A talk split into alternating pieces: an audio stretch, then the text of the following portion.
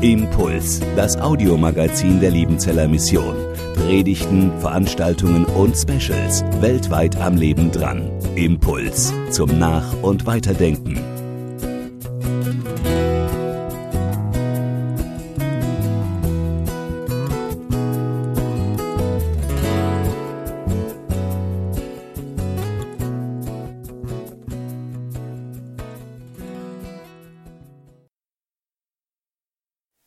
Sich mehr wünschen? Was kann man sich mehr wünschen, als Gott ganz unmittelbar und ganz persönlich zu begegnen, als seine Stimme zu hören, sein Reden zu erleben, von Gott direkt etwas versprochen zu bekommen? Was gibt es Größeres, als zu erleben, wie Gott einen durchs Leben führt? Und genau das haben sie erlebt die beiden. Und was noch viel cooler ist, sie haben das als Ehepaar gemeinsam erlebt. Sie dürften als Ehepaar erleben, wie Gott mit ihnen durchs Leben geht, durch Höhen und durch Tiefen, durch fantastische Situationen und auch durch echt schwierige Zeiten. Und immer wieder ist Gott da gewesen. Immer wieder ist Gott da gewesen und hat sich zu ihnen gestellt, wenn es richtig gut war und auch dann, wenn es schwer war. Ihr kennt vielleicht dieses Ehepaar. Vielleicht habt ihr schon von ihnen gehört oder von ihnen gelesen. Sie heißen Abraham und Sarah. Es geht im ersten Buch der Bibel geht's ganz viel um diese beiden Personen. Und die haben unheimlich krasse und coole Erfahrungen mit Gott gemacht. Und es begeistert mich zu lesen, was die erlebt haben. Aber jetzt geschieht etwas in ihrem Leben, das bringt alles durcheinander. Sie haben mit Gott etwas ganz Besonderes erlebt. Gott hat ihnen versprochen, dass sie Nachkommen bekommen werden. Es ist jetzt erstmal nichts Besonderes, dass ein Ehepaar Nachkommen bekommen soll, aber Gott hat ihnen versprochen, aus euch wird ein großes Volk werden.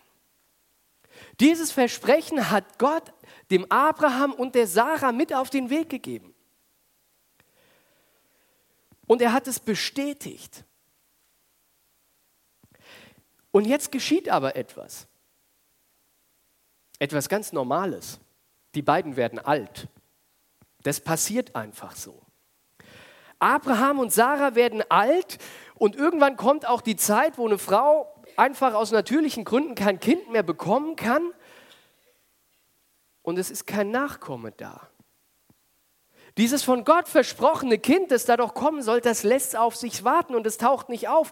Und irgendwann kommt ein Punkt, wo sie merken, wir haben ein Problem. Und wisst ihr was, ich glaube, als sie an diesen Punkt kommen, da ist schon was passiert. Da haben sie nämlich, glaube ich, das Versprechen von Gott schon ein bisschen vergessen. Und jetzt passiert was, was ich mega gut nachvollziehen kann. Es gibt ein Problem. Das Problem heißt, wir haben keinen Erben. Wir haben Viehherden, wir haben Knechte, wir haben Mägde, wir haben einen riesigen Besitz aber wir haben keinen Erben. Was also tun? Und die Sarah scheint eine kluge Frau gewesen zu sein. Und ich stelle mir vor, die Sarah sitzt irgendwann so vor ihrem Zelt und fängt an nachzudenken, was können wir denn jetzt tun? Und dann geht die Sarah zum Abraham und sagt, du Abraham, ich habe nachgedacht, am besten schläfst du mit meiner Sklavin und dann wird die schwanger und das ist ja dann so wie unser Kind.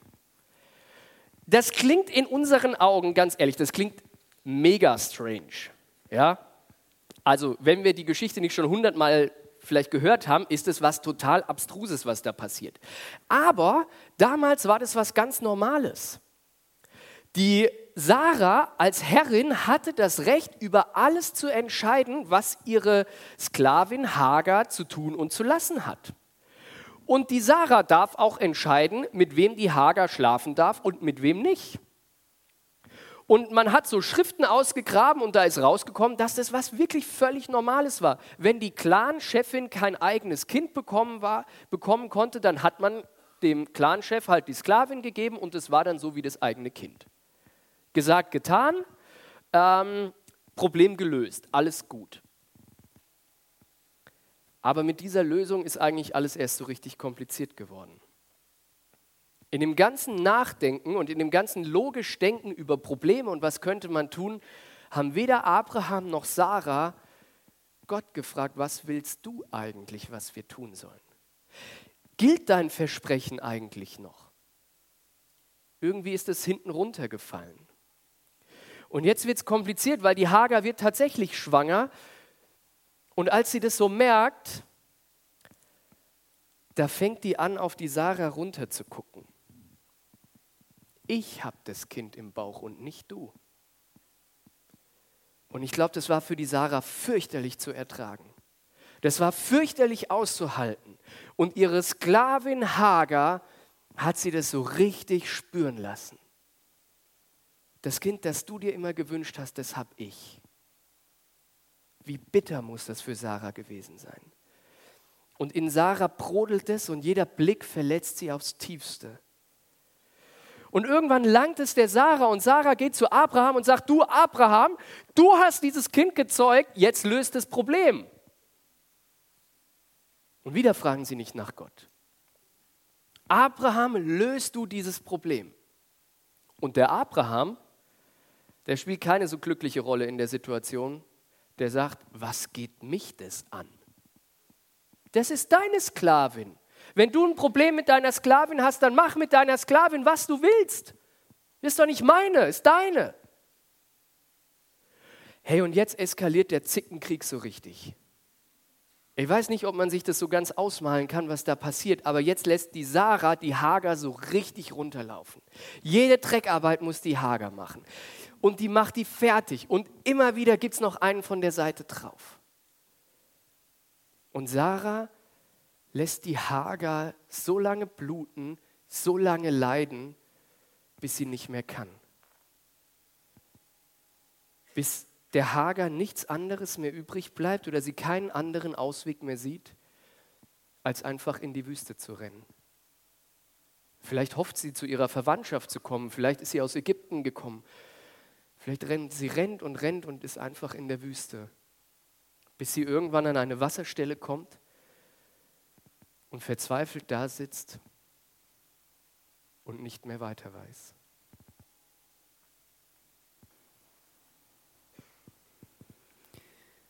Was habe ich bloß getan? Unerkannt bin ich vor meiner Herrin weggerannt, fühle mich leer und ausgebrannt, mich selbst in diese Wüste verbannt. Seit Tagen schon laufe ich allein durch diese Wüste. Meine Füße sind wund, meine Kleider zerschlissen. Seit Wochen wurde ich klein gemacht und erniedrigt. Seit Monaten bin ich allein und niemand sieht mich. Seit Jahren bin ich weg von daheim und niemand sucht mich. Mein Leben lang schon laufe ich allein durch die Wüste. Meine Füße sind wund, meine Kleider zerschlissen, meine Seele ist wund, mein Herz zerrissen. Aber der Engel des Herrn fand Hagar bei einer Wasserquelle in der Wüste, nämlich bei der Quelle am Wege nach Schur. Und der Engel sprach zu ihr. Wer ist es, der da mit mir spricht? Ich weiß nicht, wer du bist und kenne dich nicht. So antworte doch und sprich. Hast du nach mir gesucht? Und kennst du mich? Der Engel sprach zu ihr, Hagar, Sarahs Magd, wo kommst du her und wo willst du hin? Du bist ein Bote Gottes kennst meinen Namen?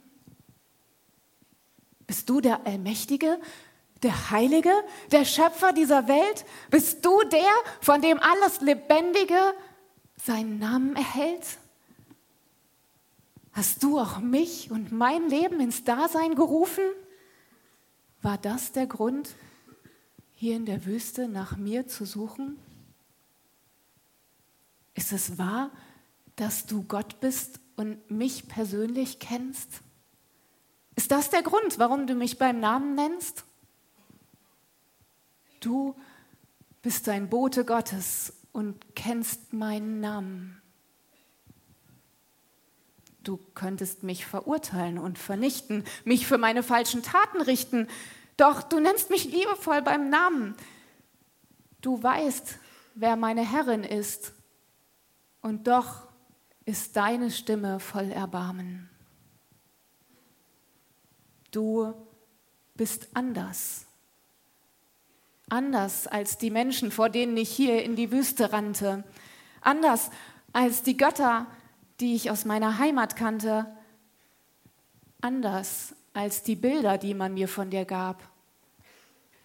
Anders als ich es erwartet habe. Du sprichst in mein Leben, sprichst über meine Zukunft, sprichst über den Weg, den mein Sohn und ich gehen sollen. Bist du der Gott, den auch Abraham und Sarah verehren? Und soll ich wirklich wieder zu ihnen zurückkehren? Sie haben mit den Verheißungen ihres Gottes gebrochen, doch auch zu ihnen hat ein Gott gesprochen. Du bist ein redender Gott. Du bist ein suchender Gott. Du bist ein hörender Gott. Du bist ein sehender Gott. Und Hagar nannte den Namen des Herrn, der mit ihr redete.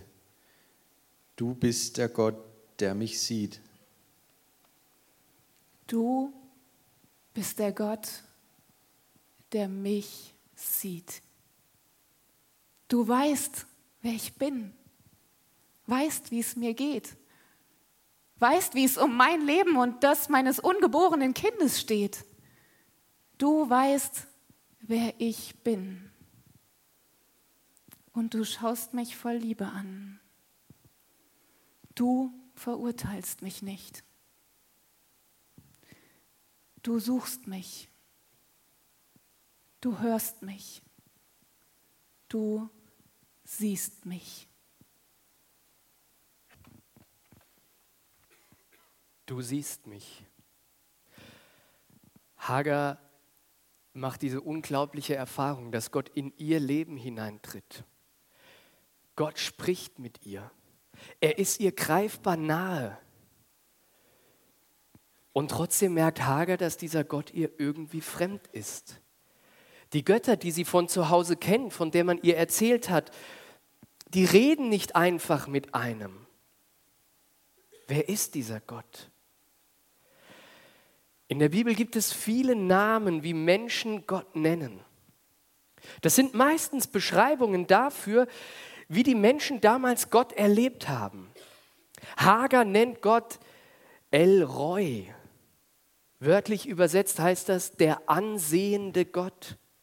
Hagar erlebt Gott als einen, der ihre Lebenssituation sieht, der ihre Umstände kennt, der weiß, wo sie herkommt, der weiß, wo sie hingeht. Du bist der Gott, der mich sieht. Es gibt aber auch noch ganz viele andere Namen. Einer dieser Namen ist El Shaddai.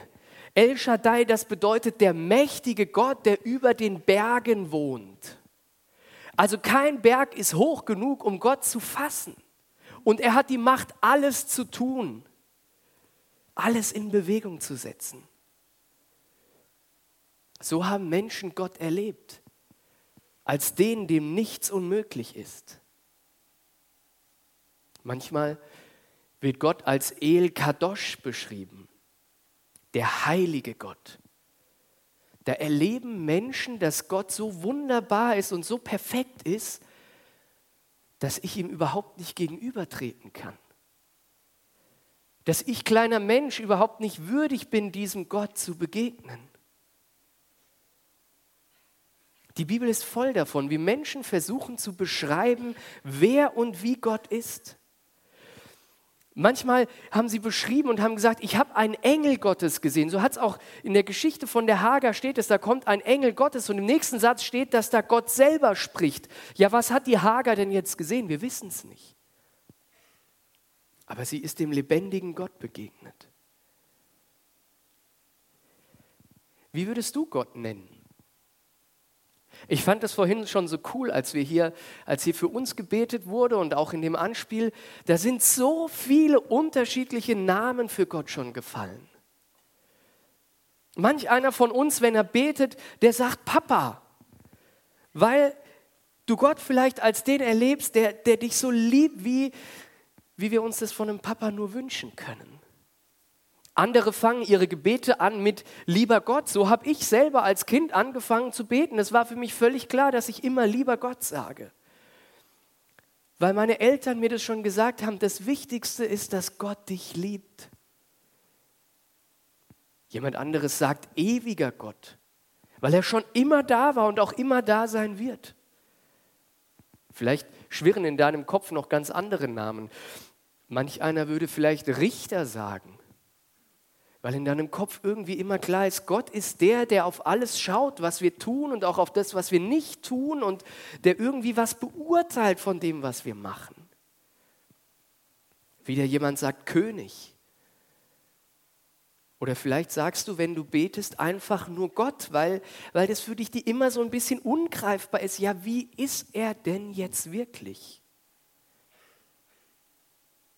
Ja, wie ist Gott wirklich?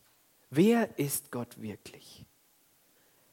In der Bibel ist es Gott selber, der sich vorstellt, als er diese Frage gestellt bekommt, ja, wer bist du? Es ist die Geschichte von Mose. Gott hat mit diesem Mann Mose Großes vor, aber das beginnt alles ein bisschen hässlich in der Wüste an einem brennenden Dornbusch. Da ist nichts. Und auf einmal passiert es hier auch, dass Gott in das Leben von einem Menschen hineintritt und auf einmal mit einem Menschen redet. Und der Mose erlebt es und Gott sagt zu ihm, ja, ich habe vor, dass du der Anführer von dem ganzen Volk wirst. Und der Mose sagt, nee, mache ich nicht. Und Gott sagt, doch, das machst du. Und dann diskutieren die und dann sind die im Gespräch miteinander und dann irgendwann, als Mose schon fast so weit ist, dass er zustimmt und sagt, ich mache das, dann sagt Mose, ja, aber pass auf, irgendwann werden die Leute mich fragen, welcher Gott schickt dich eigentlich? Und im Prinzip sagt Mose, ich weiß nicht, wer du bist. Ich kenne dich nicht. Und dann nennt Gott dem Mose seinen Namen. Und Gott sagt zu Mose, ich bin Yahweh. Ich bin Yahweh. Das ist hebräisch und heißt übersetzt, ich bin da. Gott stellt sich mit seinem Namen vor. Ich bin da. Ich bin schon immer da gewesen. Ich bin da gewesen, bevor diese Welt geschaffen wurde. Ich bin da gewesen, als alles entstanden ist. Ich bin da gewesen, als Hagar und Sarah miteinander gezickt haben. Ich bin da gewesen in jedem einzelnen Augenblick dieser Weltgeschichte. Und ich bin auch jetzt da.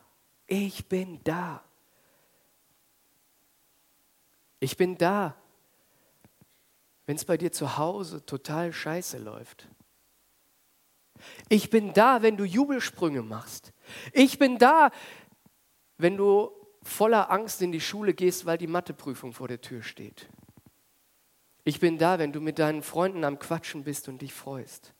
Ich bin da, wenn alles den Bach runtergeht und ich bin da, wenn du Tränen vor Freude in den Augen hast. Yahweh, ich bin da. Gott ist da. Gott ist für dich da.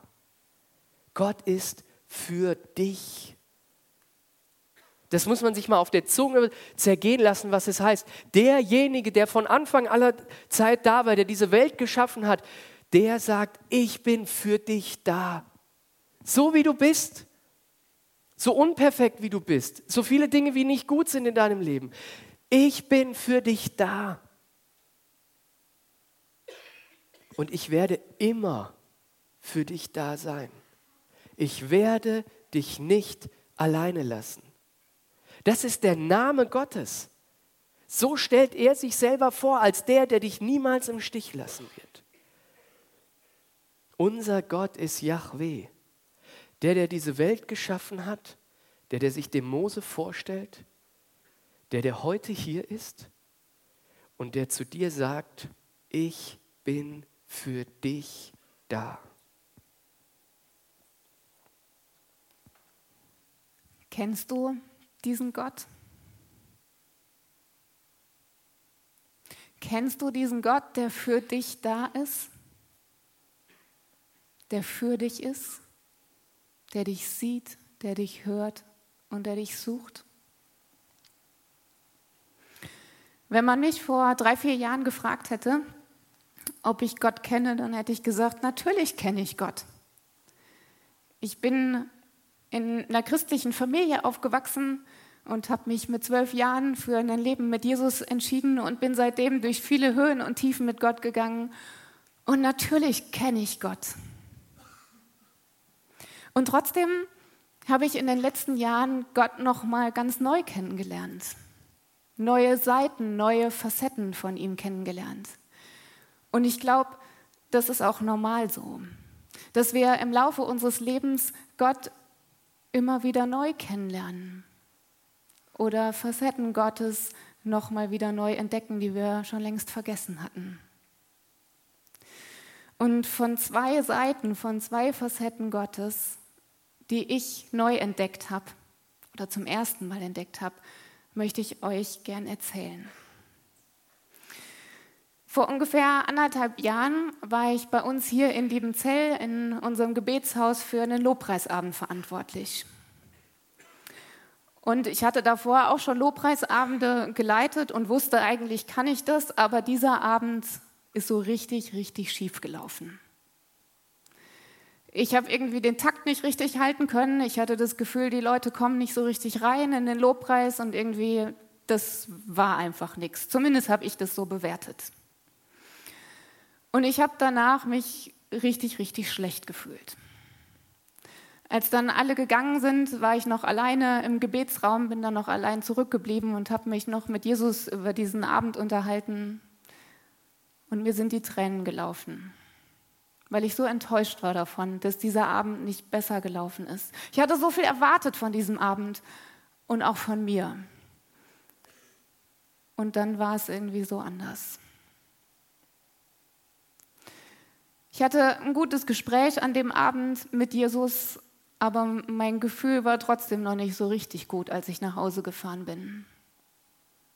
Und auch am nächsten Morgen, als ich aufgewacht bin, habe ich immer noch mal über diesen Abend nachgedacht und dachte, ah, das hättest du anders machen können und wenn du das wieder machst, dann machst du das nicht mehr.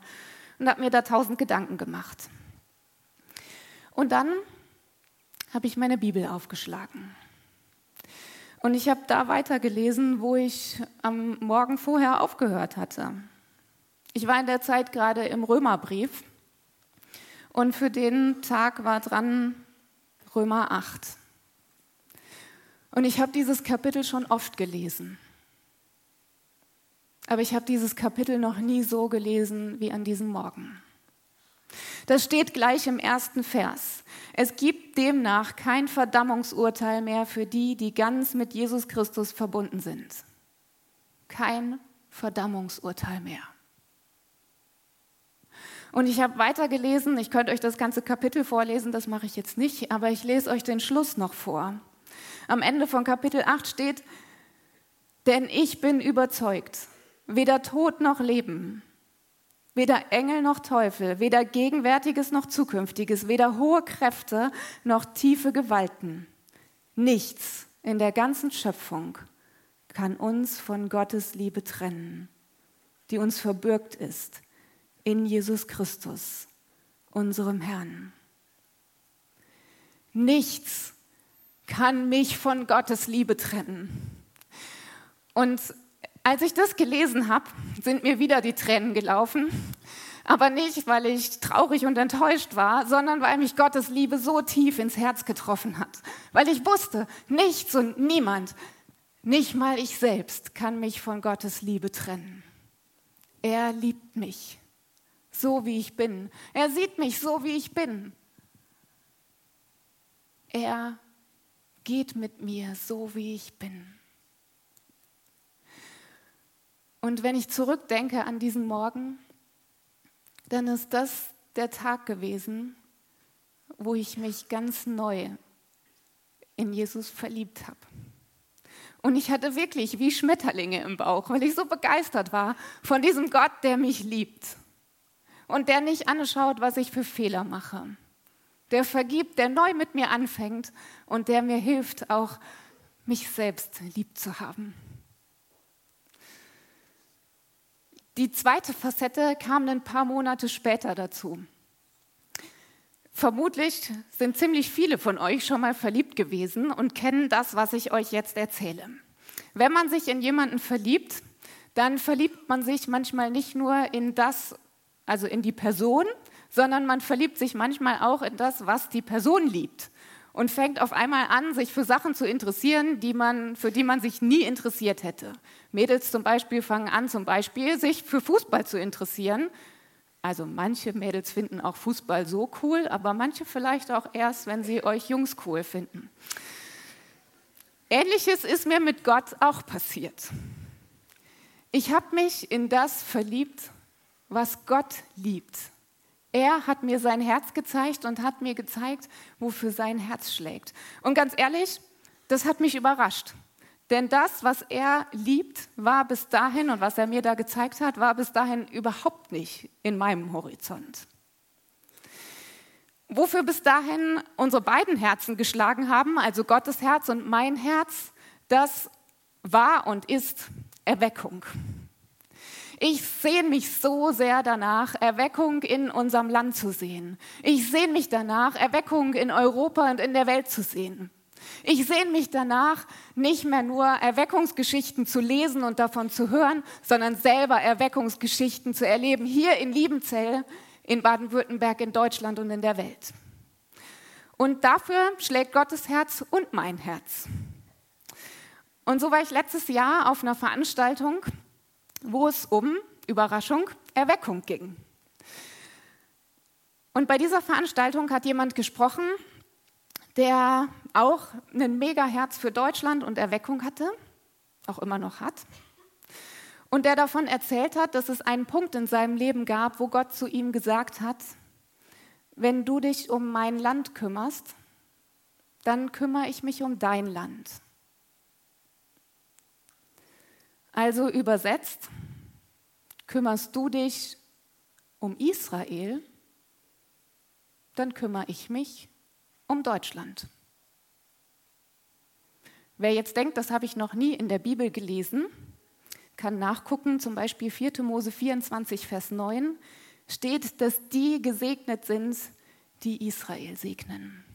Und diesen Segen finden wir schon, dieses Versprechen in der Abrahamsgeschichte dieses Wort zieht sich durch, durch die Bibel. Wer Israel segnet, der soll gesegnet sein. Für mich relativ überraschend in dem Moment, weil so hatte ich da noch nie drüber nachgedacht. Und es wurde dann eine Aktion vorgestellt, wo man 50 Tage lang zwischen Ostern und Pfingsten beten konnte für Israel. Und ich habe mir gedacht, okay, ich will Erweckung sehen in Deutschland. Und wenn der Weg darüber geht, dass ich 50 Tage für Israel bete, dann mache ich das halt. Schaden kann es ja nicht. Womit ich allerdings nicht gerechnet hatte, war das, was dann passierte. Ich weiß nicht, ob es ein oder zwei Tage später war. Da saß ich auf meinem Sofa zu Hause und ähm, es gab dann in der WhatsApp-Gruppe immer Impulse, ähm, wie man jeden Tag beten kann für Israel. Die waren aber da noch nicht da. Und ich habe irgendwie in meiner stillen Zeit da gesessen und habe überlegt, Gott, wie kann ich denn jetzt für Israel beten? Ich habe das versprochen, ich will das machen, also wie kann ich das denn jetzt machen? Und dann habe ich zwei Sachen gemacht. Ich habe gegoogelt und in der Bibel gelesen. Gar keine schlechte Idee, vielleicht manchmal auch andersrum besser. Ich weiß nicht, was ich zuerst gemacht habe. Auf jeden Fall diese zwei Sachen. Und ich habe unterschiedliche Verse in der Bibel gefunden. Zum Beispiel Sacharja 1, Vers 14 wo Gott sagt, ich brenne vor Liebe zu Jerusalem und zu dem Berg Zion. Ich brenne vor Liebe. Oder Jesaja 62, Vers 5, wo es heißt über Israel, über Jerusalem, wie der Bräutigam sich an seiner Braut freut, so hat dein Gott Freude an dir. Und ich habe mehr und mehr begriffen, dass Gott das Volk Israel unglaublich liebt. Und ich habe verstanden in dieser Zeit, als ich angefangen habe zu beten für Israel, dass Gott nicht nur damals sein Volk Israel geliebt hat, sondern auch heute noch. Jesus selbst ist als Jude zur Welt gekommen und er liebt bis heute sein Volk und sein Land Israel. Und ich habe erlebt, wie diese Liebe Gottes für sein Volk, für sein Land auf mich übergesprungen ist. Und das hat mich ehrlich gesagt in den ersten Wochen ziemlich weggebeamt, weil ich mich mit diesem Thema noch nie beschäftigt habe.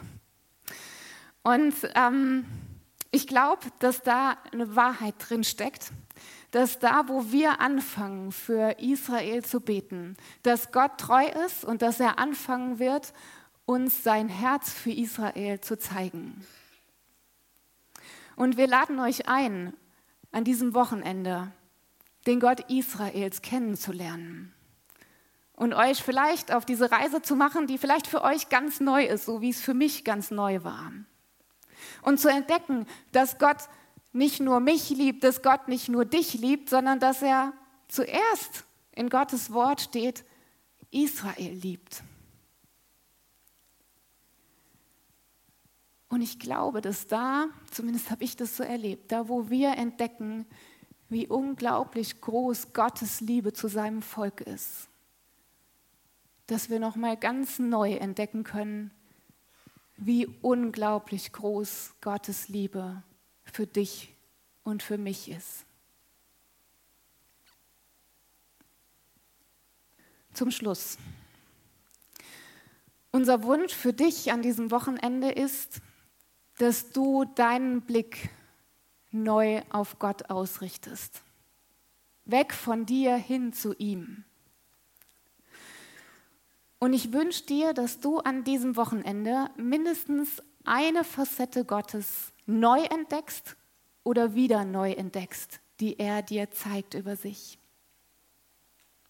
Und dass du ihm, unserem Gott, begegnest, zum Beispiel als dem El Kadosh, dem heiligen Gott vor seinem Thron.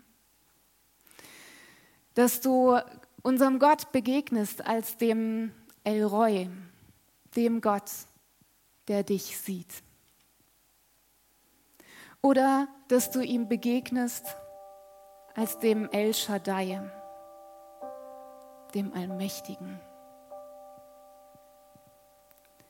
Oder dass du ihm begegnest als dem Elohim Rupecha, dem Gott, der unser Arzt ist und der heilen kann, auch heute noch. Oder dass du ihm begegnest als dem Gott Israels. Oder dass du noch einer ganz anderen Seite Gottes begegnest, die Gott dir in diesen Tagen von sich zeigen wird.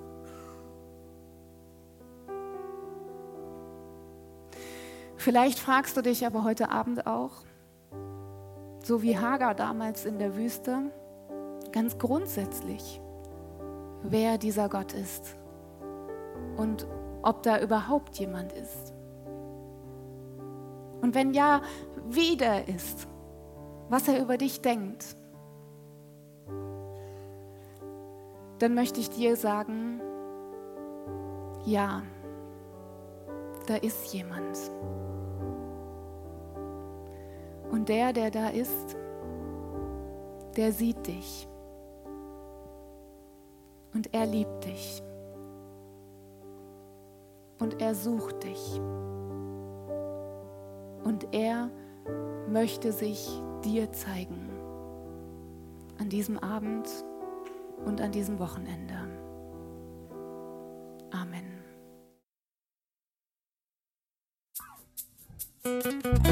Impuls ist eine Produktion der Liebenzeller Mission. Haben Sie Fragen? Würden Sie gerne mehr wissen? Ausführliche Informationen und Kontaktadressen finden Sie im Internet unter www.liebenzell.org. Die Liebenzeller Mission produziert ebenfalls das Fernsehmagazin Weltweit am Leben dran. Informationen zur Sendung und zum Empfang gibt es unter www.weltweit-magazin.de.